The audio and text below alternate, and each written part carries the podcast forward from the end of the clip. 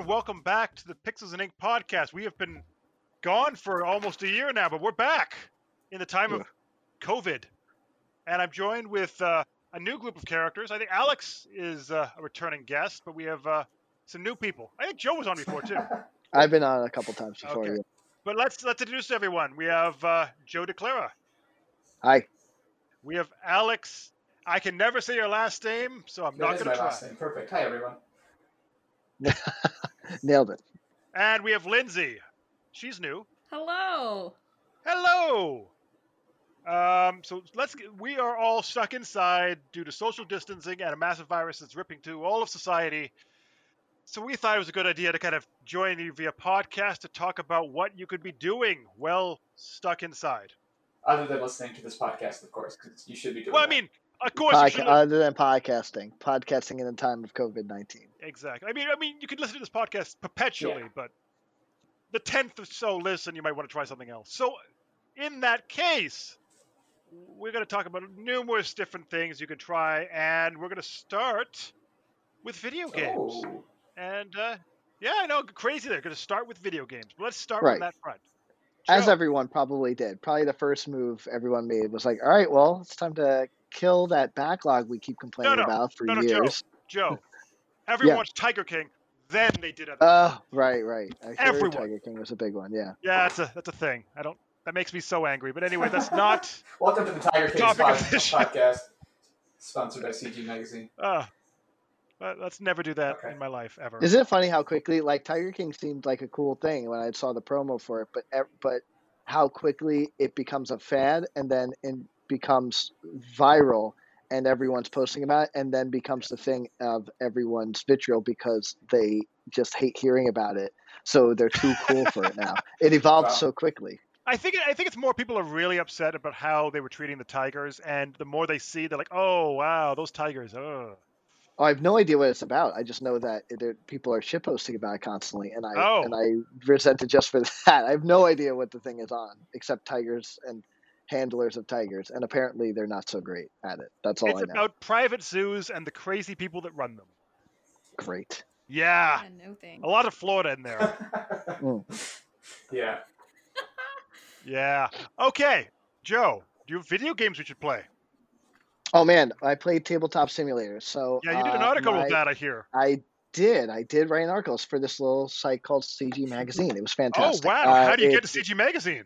So great. You go to cgmagonline.com. Here's what it says. It says Tabletop Simulator is fantastic. So, yeah, I played with some of my friends. I have a very frequent group that I hang out with online. A couple of them are high school friends, a couple from online. And we just are regularly in our Discord playing various games or catching up. That is a regular pastime for a lot of people. But very much even so. Even if it's not, this is a great game for anyone who's caught at home, working from home, and just want to reconnect with some friends. It is a simulator for all tabletop games. And every tabletop game? It can be. So it's very open forum. There's a lot of mod support and basically all the board games you would want to play, i.e. modern games like Settlers of Catan or Secret Hitler or Resistance, Scythe, anything that you can come to mind. There's probably a mod that someone built for it. That's crazy. And the game is built in when you look at the actual catalog of games, yes, that's what you say. It's crazy. And what was great was we were able to download it. I think it's on for $20. There might be a sale at some point. There's always sales. It's on Steam. There's literally always sales. Yeah, hopefully. So if you get it and you load into it, you can immediately find probably a good build of the board game you want. Okay. And what's great about the game is there's a lot of physics involved. It's not just, it's a computerized simulation of the game. So you have to click on everything. It's very much just, it simulates these cards with these PDFs printed on them so you can play the game, and you just kind of play by the rules in this physical simulated room that you have.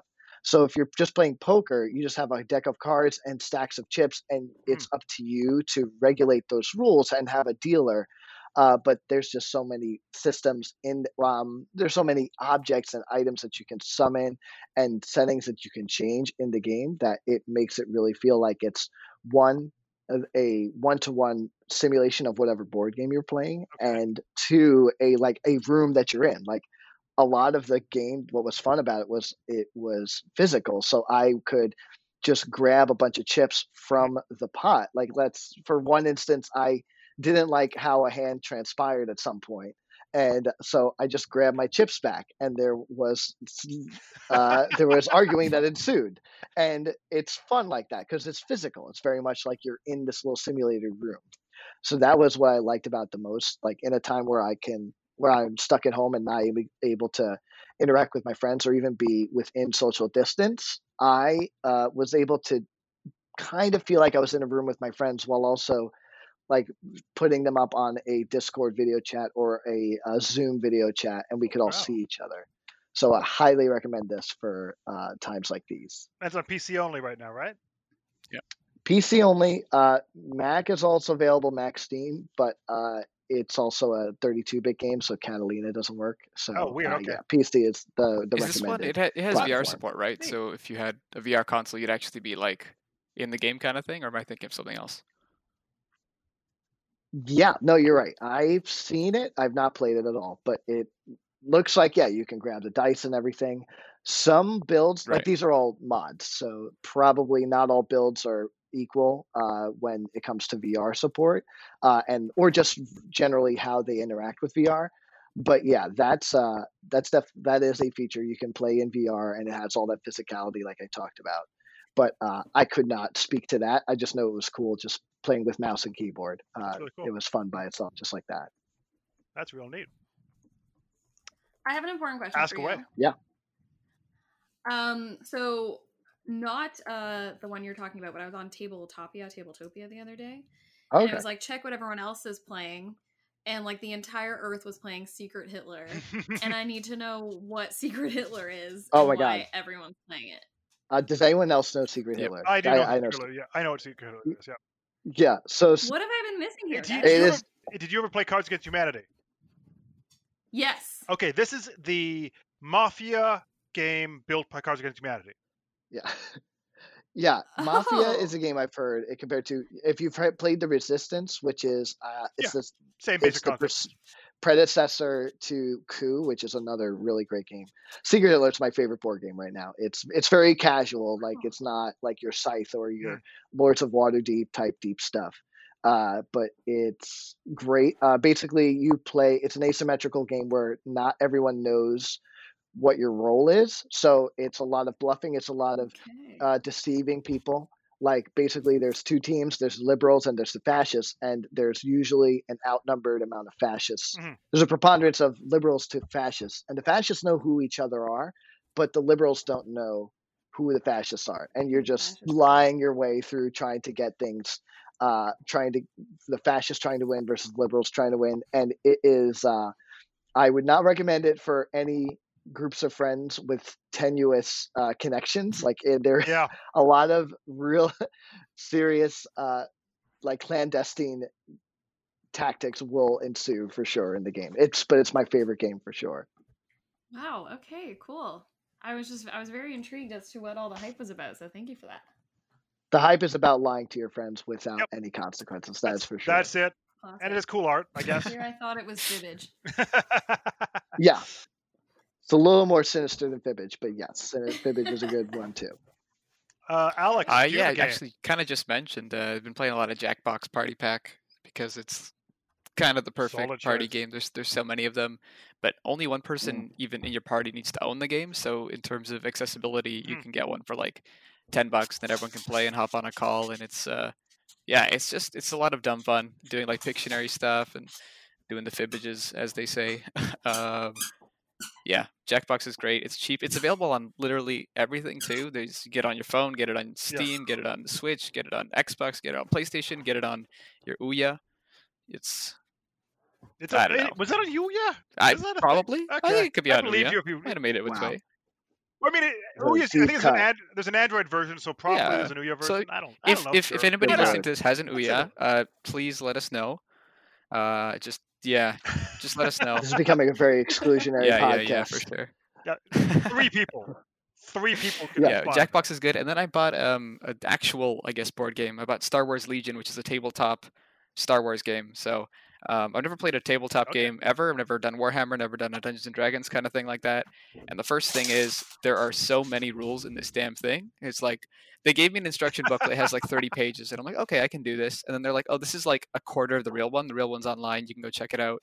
And the real joy for me is just kind of painting the figures now, because I'm like, I've never done it before, but it's like, oh, you know, I'm inside. I have paint. I can do this. Yeah, I feel like an old person doing their Star Wars paintings in the quarantine. So it's a lot. Cool. Yeah, it's a nice break from video games and stuff, because I feel like video games are great, but you play too much, you might get a headache or stuff. So sometimes you do need that break. And yeah, if you have like another person in your house and a lot of time to learn rules, then Star Wars Legion is a cool one to check out. Yeah, exactly. Lots of fun. You can just paint things. You don't have to buy the game. Yeah, it's just open to a lot of around your house. Yeah, open to a lot of vocations. Yeah, you can just paint. Yeah, you don't have to play any games. Just go paint stuff for a while. You're inside. I mean, to be fair, why not? Yeah. I mean, that's what I'd be doing. I'm currently playing Doom Eternal because I don't know. It feels good to blow up demons when I'm stuck inside. Yeah, when you can't do them in real life, you know, for a while, you have a bit of a break. Well, you know, my usual demon slaying has been kind of locked down, so I wanted to get that emotion of demon slaying out and Doom Eternal. Scratch that. Yeah. Image, so I mean, I'm guessing you've played the 2016 Doom. How does it compare to it? Yep. It's more kinetic. The first Doom was It was a standard shooter with some good speed to it. They've ramped that up in this one. It's very fast. It's really kind of based on you need to kill the guy with the weird chainsaw so you can get the ammo, so you can then do the weird jump to kill the big spider guy. Then you can go into a slide and do the next guy. It really is that kinetic energy that you need to kind of master if you want to play on anything beyond easy, because it is so fast, so kinetic, so constant that there's very little downtime unless the developers wanted there to be downtime. There's no... Mm-hmm. It really keeps you moving, and it really keeps things interesting. That being said, I liked 2016 better, and I don't know why. Like, I feel that they've done everything better in this game, but I still prefer 2016 over this game. Were you a happier person in 2016? Maybe that's the case. Maybe I was just generally happier, and demon slaying didn't need... I wanted demon slaying to be simple, and it worked. Now in 2020, wow. I want... Yeah, less existential crisis happening in 2016. Exactly. Now it's just, I want more. I don't know what to say. I want killing viruses in the game, and I'm not. So I'm confused and scared. But no, it's really good. Id Software is keeping up the nonsense, and I appreciate them for that, because sometimes you don't want to think, and the Doomslayer does not do anything beyond slash. That's good. He's consistent. And... He is very consistent. I'm surprised you said that it's more kinetic. Like, that's the big differentiator, because that's the first thing I think of Doom 2016 is like when in the world of cover shooters and weird like RPG shooters where pacing is kind of strange and like locking you down, and you're trained to more reserve and pop out and shoot in the head and stuff. This Doom 2016 was totally the opposite. It was keep that energy flowing, keep that momentum going, and it incentivized that. It very much did, yeah. This one they've really pushed that up, where every kill you need to make sure is done properly, using as much flair as possible, so you have ammo to take the next kill out, because ammo's in a short supply. And beyond that, every resource you have available, you get from killing other enemies. Well, you get it around the world too, but if you just went around the world to get it, you would never have enough. So you need to kind of constantly keep slashing that guy to a cool gore kill, then running into a chainsaw kill for the next guy, then taking the guy with a stylish rocket launcher. You need to keep that going just to keep your weapons maxed out as much as possible. So when the big boss comes, you have ammo for it. So it really is constant. There's no downtime. There's no... You miss a good gore kill, you might not have ammo for the next guy. It sounds like a more stressful, methodical version of the 2016 Doom. At least I guess it sounds exhausting to get into, but I guess once you're there, it becomes second nature, and you're just in your zen space of... Well, I mean, like, they described it as kind of like Super Mario, where you're constantly just using getting power-ups, using that power-up, and constantly just kind of keeping things forward. Mm-hmm. And I could see that. It is shooter Super Mario, and it definitely does have that vibe to it. Yeah. In like a lot of the promos, it looked like there was a lot of... I tried to avoid as much like actual spoiler gameplay, like streams and stuff, so I'm just thinking of the promos. No, I mean like, no, I mean more, you know, the experience, but I only watched a couple of promos, but it looked like you are in the air a whole lot. Yeah, you're jumping around a lot. You like jumping on things in this game. You like jumping in the air. You like taking people out from the air. You like going up weird ladders. That's awesome. Yeah. Anytime a shooter can foe its way into platforming, it's a good thing for me. I mean, good when it works. There's a lot of shooters that try platforming, and it really doesn't work.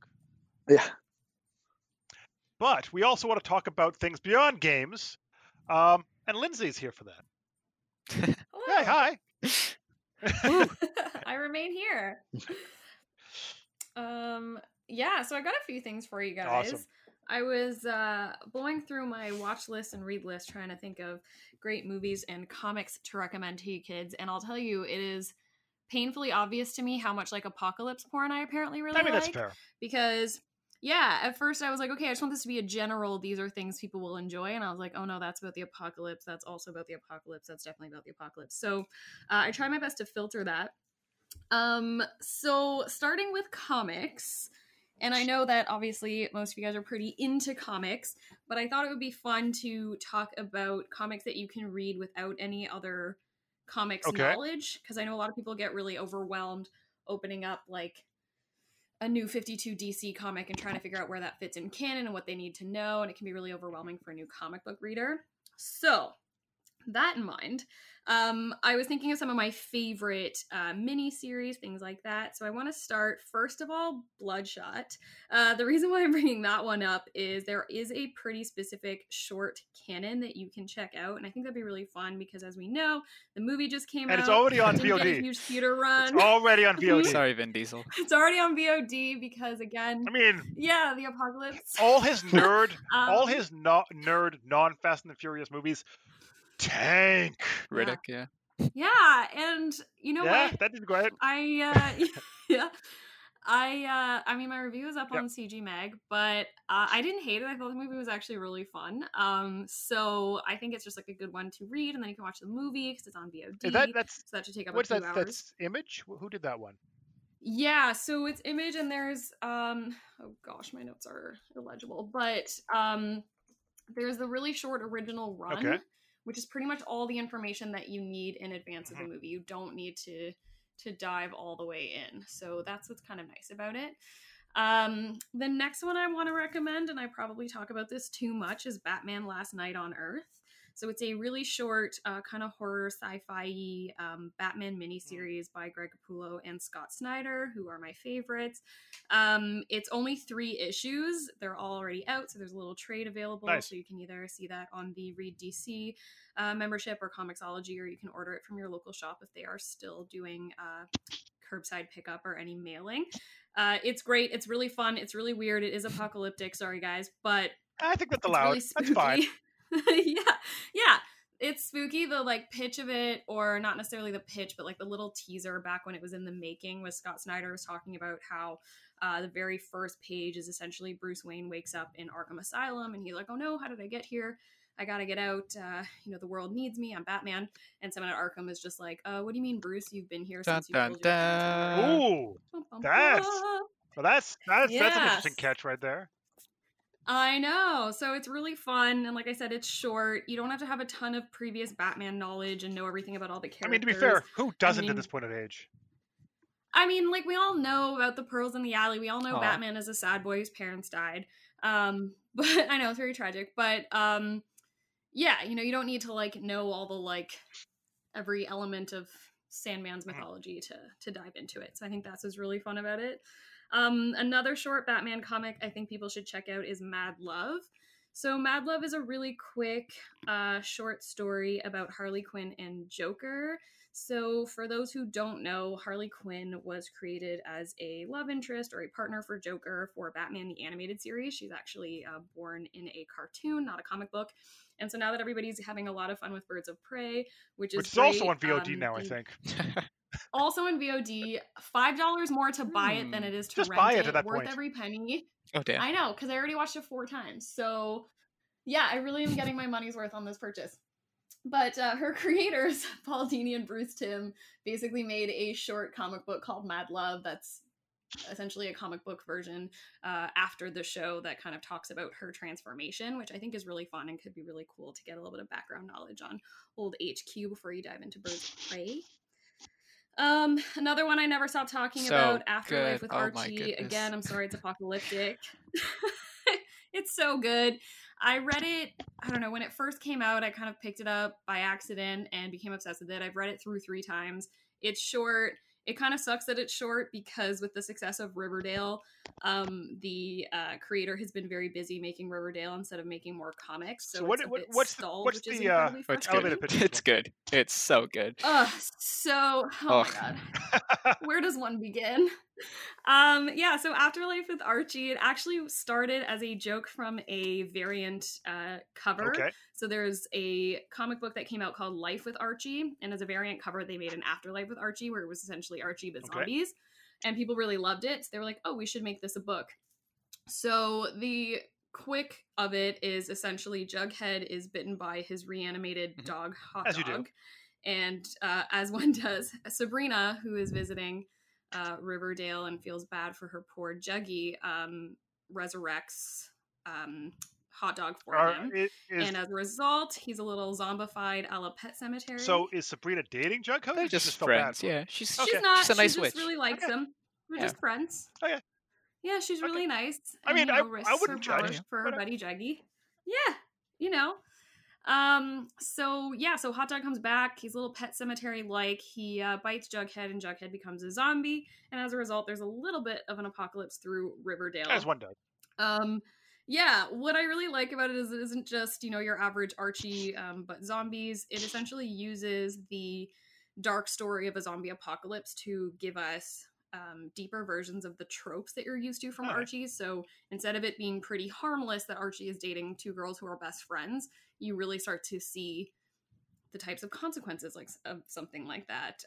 Reggie is a spoiled rich kid who's never suffered consequences before, and what might that guy really be like in real life? Oh, wow. So they actually explore a lot of deeper themes and tropes, deeper themes associated with the tropes and the archetypes of the Archie characters. It's fantastic, and I think it came out back in 2016 or 2015. It's been a while, and it was fantastic. Yeah. My favorite book, all that. Robert Guercio Casa, great writing. Francisco Francavilla, I think, is the artist. Great, great art. And then he's like, Riverdale's big, we're leaving, and it's interesting because it was sort of one of the first times that Archie sort of went this mature, and I think that it sort of set the stage for Riverdale in a lot of ways. There were a lot of he met the Punisher in the 80s, but that was a bit tame. Didn't he fight Archie versus Predator? They've sort of opened the floodgates. There's Archie versus Sharknado. So if you're into the crossover stuff, that's good. But I think why not? Archie meets Batman. Yeah, that's a fun one. 66. But Afterlife is probably, for my money, the best one. It doesn't feel gimmicky. It feels like it's telling a compelling story in this post-apocalyptic world, and then using the Archie characters and fleshing them out. Unfortunately, we're not only on issue 11. The story's not done, even close to being done. It seems like, and he hasn't had an issue in 3 years. So, yeah. So there's pre-orders for Betty R.I.P., which is the second trade. Oh, okay. That people pre-ordered in 2017 that have not yet. Yeah, I keep refreshing Amazon because it is not yet written. Yeah, so a lot of people pre-ordered it a few years ago and still don't have it. But don't let that stop you from reading the first one. Just don't order the sequel yet, because you probably won't get it for a while. So everyone, stop watching Riverdale. That is literally never going to happen. Yeah, so that it fails completely, and then they all have to go back to finishing. I feel like you are very hopeful on that one. That is something that's probably never going to happen. Yeah, I think that's going to be fine. Okay, the last one, and I'm so curious what my fun colleagues are going to think of this one. So this is a recommendation for more of you comics fans who've you've read some Batman, you've read these, through a few things and you're looking for something really long, the Grant Morrison Batman run is the most berserk, exhausting mess of a comic run you will ever read. And if there's ever been a time to blow through 3 issues of Batman versus a Macho Man, it's now. That's weird. So, okay, sure. Yeah, it's a little tough. It's slow to start. There's definitely the first few books I was like, I'm not going to finish this. But so it's got a very complex reading order.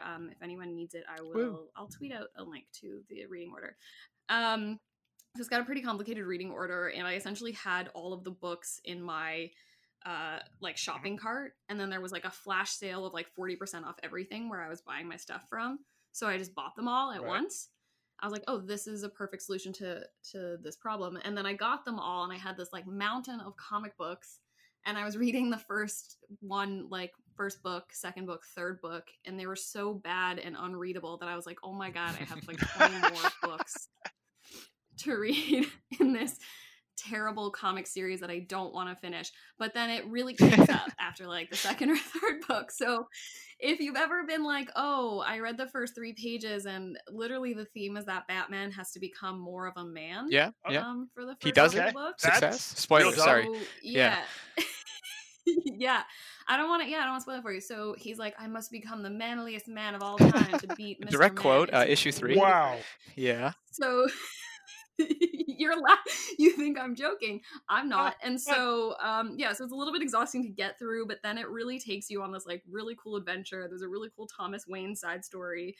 There's some really cool like Batman through history. There's some cool almost time travel, very like heady galaxy brain nonsense that I ultimately am really, really glad I read and think it's really fun, but it's not something that you can like read for sure, while you're super busy. You need to read it and then you like read one trade, think about it for 2 days and be like, okay, I need to read it again because I didn't understand any of that.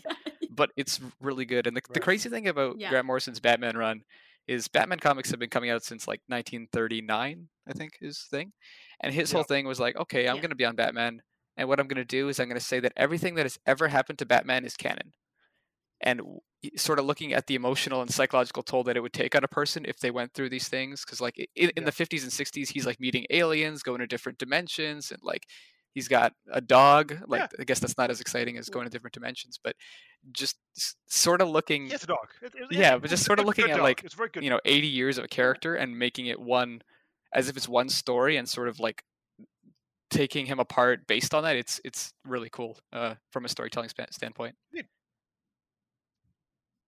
Yeah, I agree. It's very fun and totally worth the read. So if you've ever been considering reading it, now is your time. And I will send you all the reading order because it is one of the least obvious reading orders in the history of comics, which I think says a lot because reading orders are pretty confusing generally, which again is something really intimidating for like a new comic reader. And this one, part of me thinks that it's part of his like master plan because Grant Morrison just like does confusing stuff and he's just like, well, may as well make the reading order impossible to read too. So like, if you really want to get here, you have to earn it. And right, like every so often, I'm like, why do I have one issue of Batman Incorporated? I don't know. And then you're like, oh yeah, it was somewhere in the middle of the Grant Morrison run. So yeah, you're like right, it all makes sense, but you kind of have to work for it to make sense. It quite is. Yeah, but it's good. In summary, good. Yeah. I'm glad to hear that you think it's good too. It's an adventure. It's an odyssey for sure. Boo. Yeah. Now, do we want to wrap up with any movies that any of you have seen that might be worth watching on this stuck inside? I'm just sort of want to. World? It's not a movie, but it's a Netflix extension that allows you to watch it with your friends at the same sort of timestamp. So one of you person runs the lobby kind of thing. It's up to like 40 people now, but I've only ever tried it with about around 8. But you pick a movie on Netflix, you do some copying and pasting, you go to the links, and then it allows you to all watch a movie at the same time. And there's a chat window and everything, so you can all watch movies sort of together with your friends, which is cool. It's finicky. Well? The first night I did it, I never got in, but my 7 other friends did. So I was just like, they're like, press play on your Netflix at this time. And I was like, okay. And they're like, look at these great chat icons. I'm Sailor Moon. And I'm like, I'm sad. So, but the second time it worked well. I'm going to look for the name of that while you talk about other movies. I think it's Netflix with friends. Is that right? Netflix party. Isn't it Netflix party? I think? Sure. That sounds right. Yeah. That sounds like a thing. Yeah, I couldn't get it to work either, so we ended up just doing like a countdown and then all watching. Muted on a video. It's a good idea, but and again, it worked. And we did that for Birds of Prey, which was really fun because, of course, we all were dancing at all of the best dance moments, but it was just like this horrible, we were like all like a few seconds off of each other. It was great. Yeah. And Netflix Party is completely free, so it is finicky. Yeah. It takes time to get used to or to work, and it might not work, but it is free, and it's they are putting more time into it now because they're like, oh my gosh, this is like everybody wants to do this now. Yeah. People so it's a good resource to try out. Yeah. Awesome. For sure. Lindsay, do you have any movies to suggest that they can watch on Netflix Party? Yeah, I got a few here. So I guess for Netflix specifically, Netflix Party specifically, a movie I talk about a lot is Cam, but I don't know if I've talked about it to this audience. Oh, well, now I get to pretend like I'm saying something brand new. So Cam is a really excellent movie. It was a kind of a festival darling that came my way that I've become obsessed with. It's now on Netflix. It's pretty short. It's a scary movie. A cam girl. It's scary. Can you believe it? I love scary movies. So it's about a cam girl, and it's written by a former cam girl. It actually is. I did not know that. Mazier. It is, and she's super cool. Her book just came out, which I think is called Cam Girl, her memoir. She is a very, very cool gal, and so she wrote this movie, Cam. It stars Madeline Brewer, and it's essentially a spooky movie where a popular cam girl finds out, she notices that there's videos being made by someone that looks exactly like her but is not her, and she's trying to get to the bottom of it, and it's pretty excellent, and I really recommend it. It's spooky, it's fun. It's a really interesting breakdown of something like sex work from a very different angle than we've seen before. A lot of sex workers are usually, boring victims or kind of in the background, and it's a pretty cool story about one.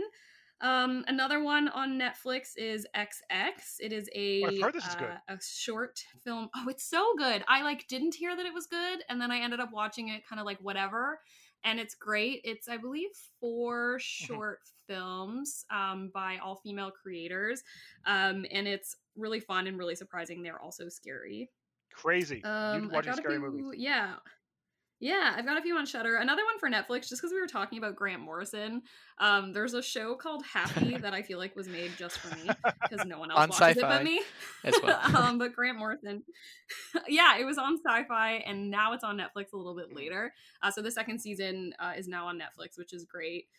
It's really silly. It stars Christopher Maloney as this brooding ex-cop. And his imaginary friend who is voiced by, or his daughter's imaginary friend who's now his, voiced by Patton Oswalt. And it's really silly. There's a lot of stuff in it, again, that's kind of hard to get through, and it's very Grant Morrison-y. I won't go into it. But it's super Grant Morrison-y and really silly, but it is fun, and it's 2 seasons of television. So that's something to watch. And in the second season, there is a weird leader who's obsessed with making Easter great, which I just feel like is a little bit too on the nose currently. So that might be a little fun for you guys. Yeah. So there you go. Those are some Netflix recommendations. Solid. Alex, just trying to watch. Well, I guess I watched just rewatching some Simon Pegg movies. I don't know why. In the mood. I mean, fair. Watch some Hot Fuzz. Fair. Yeah, Hot Fuzz. Okay, Hot fantastic Fuzz film. It's a lovely homage to action movies. Also, a bit of slasher and a bit of those more drama-y films. And then I watched Shaun of the Dead, and that's it's an apocalypse thing, and I was like, oh, this is not fun to watch right now. It's not. I don't know. I mean, it kind of was, but it also wasn't as funny as Hot Fuzz. So I was like, yeah. Really? Really? Wait, that is my. I'm sticking to that. That's my statement. If you're listening to this podcast, that's what you're taking away from me. Because Hot Fuzz, fantastic film. Shaun of the Dead, 7 out of 10. Really? Huh. I have. Oof, okay. That's a strong statement there. That's why people come to this podcast for strong statements. This podcast that hasn't had an episode in a year. That's why they've come back for that. For that strong. Yeah. Oh, and just last thing, I guess, on the comics front.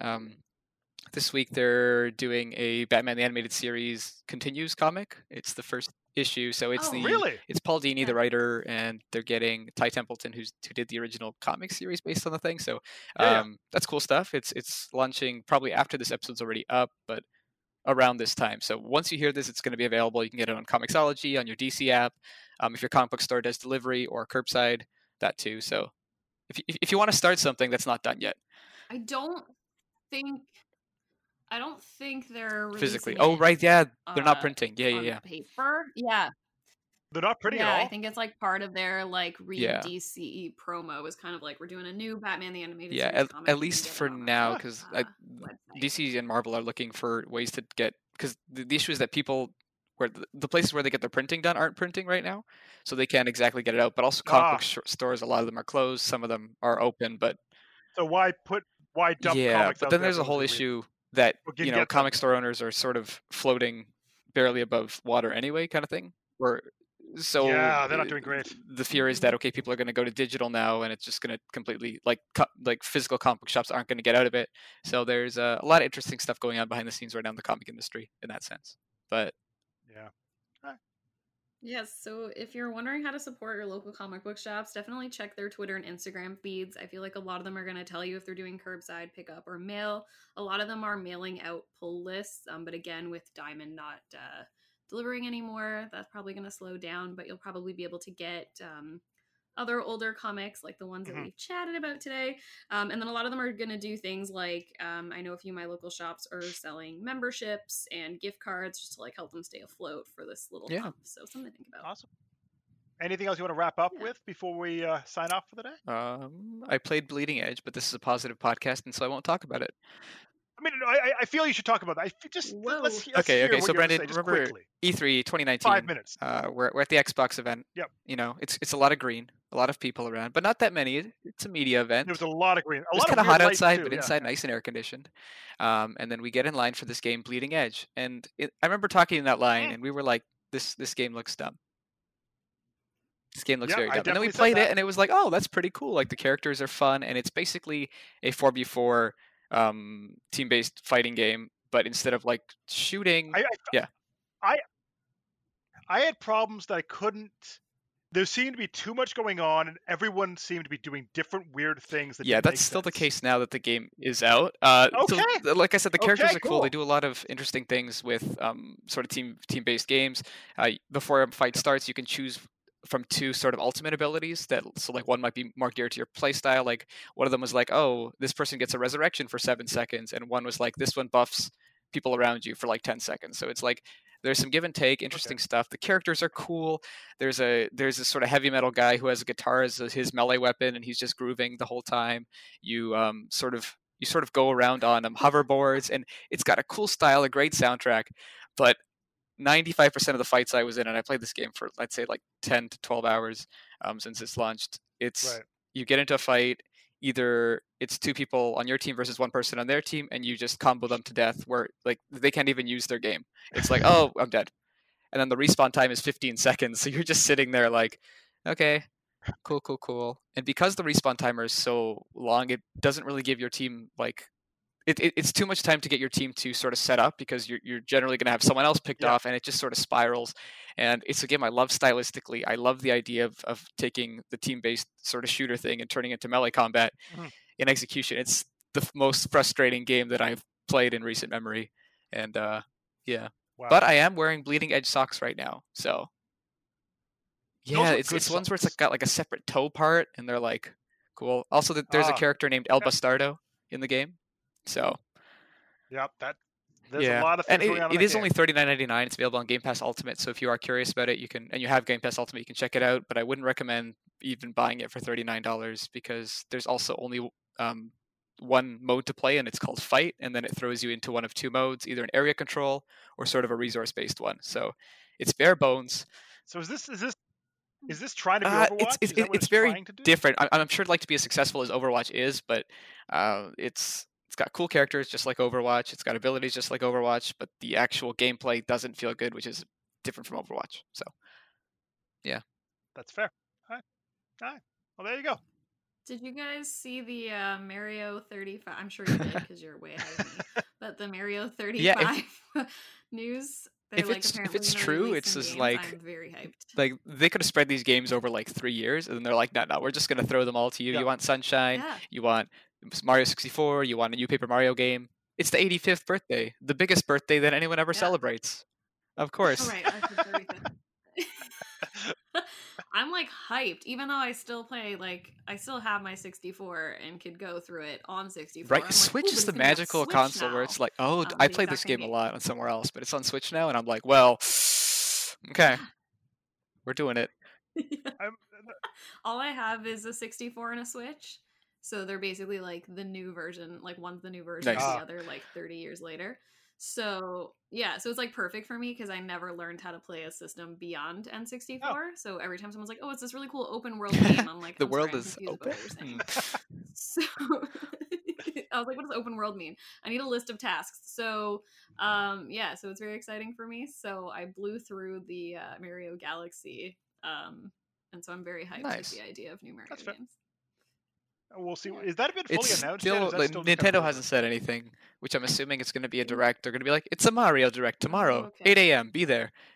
Yeah, yeah. We were just like 10 minutes. Yeah, it's direct right now. Join in. We'll get like a million people watching and stuff like that. Yeah, Nintendo doesn't care. They can be mad at you. I mean, we've been getting. Have we gotten any game delays? I know we've been getting movie delays. Have there been any? A lot of movie delays. I mean, that makes sense because you can't. Well, they could access them, but it would kill theaters. Yada yada. Whole separate thought. But games, are they still? But Last of Us might. Like the rumor, like that's supposed to be coming out in May, I believe. And right now, that they haven't really confirmed that or said anything. But with Doom Eternal and the Animal Crossing launch being kind of a mess, most retailers. Well, There's no way that EB Games is going to get away with, you know, having people in their stores again because you physically by law can't, at least here in Ontario. But we'll see. Yeah. As one of the people who went to one of those things, because they wouldn't cancel my pre-order, and I got three. I had three copies of Animal Crossing: one for me, one for my girlfriend, one for my brother. And I was like, okay, can I like cancel this and like get my money back? And they're like, no, sorry, we're not doing that. And I was like, okay, I guess I'll show up to this line. Whoa. So I. Yeah, that is. But I stayed far away. Horrible. I'm not dead yet. Yeah, that's not good. And then I haven't gone outside since. Me, Alex, so. Good. Yeah. There you go. Okay. You're under quarantine. Okay, well, let's wrap up there. Do you all want to pimp your social media accounts? Joe can't right now because he has left. Can I pimp mine twice? 15, 20 minutes ago. Double the viewers? You can, yeah, sure, why not? Okay. Yeah, why not? You can follow me on all the social medias at Alex Hanziuk. The spelling, Brendan will tell you about it later. Handziuk. And that's about it. I'm doing writing at cgmagonline.com. And if you're into pharmacy writing, check out my pharmacy writing because that's very exciting and a lot of crossover. Awesome. Lindsay. Dope.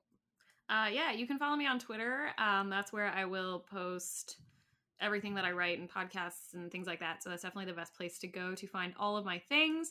My Twitter handle is SmashTravis. It's not spelled the way you think. It's SmashTraves. So like Smash Traves. You can find me there. Awesome. And you can follow me at Beach526 and everything because I'm lazy. Did you make that when you were 26, or did you just like the number 26? No, okay. 2 is B. 6 is F. Oh, it was one of those. Okay. I needed a number, so I'm like, that's the number of the thing I just put before it. So that is why. I actually made that when I was like 18. If you want to learn more about Brandon's life when he was 18, come back for the next episode of Pixels and Ink. Let's not do that. Yeah. That's a promise. That's the name, yeah. You got it. Yeah. I like that. Awesome. Thank you, everyone. And tune in next week. We're going to try. Well, what else we'll see what we can do. Okay. Not much. Have a good one, everyone. Rereading the Grant Morrison Batman run. Bye.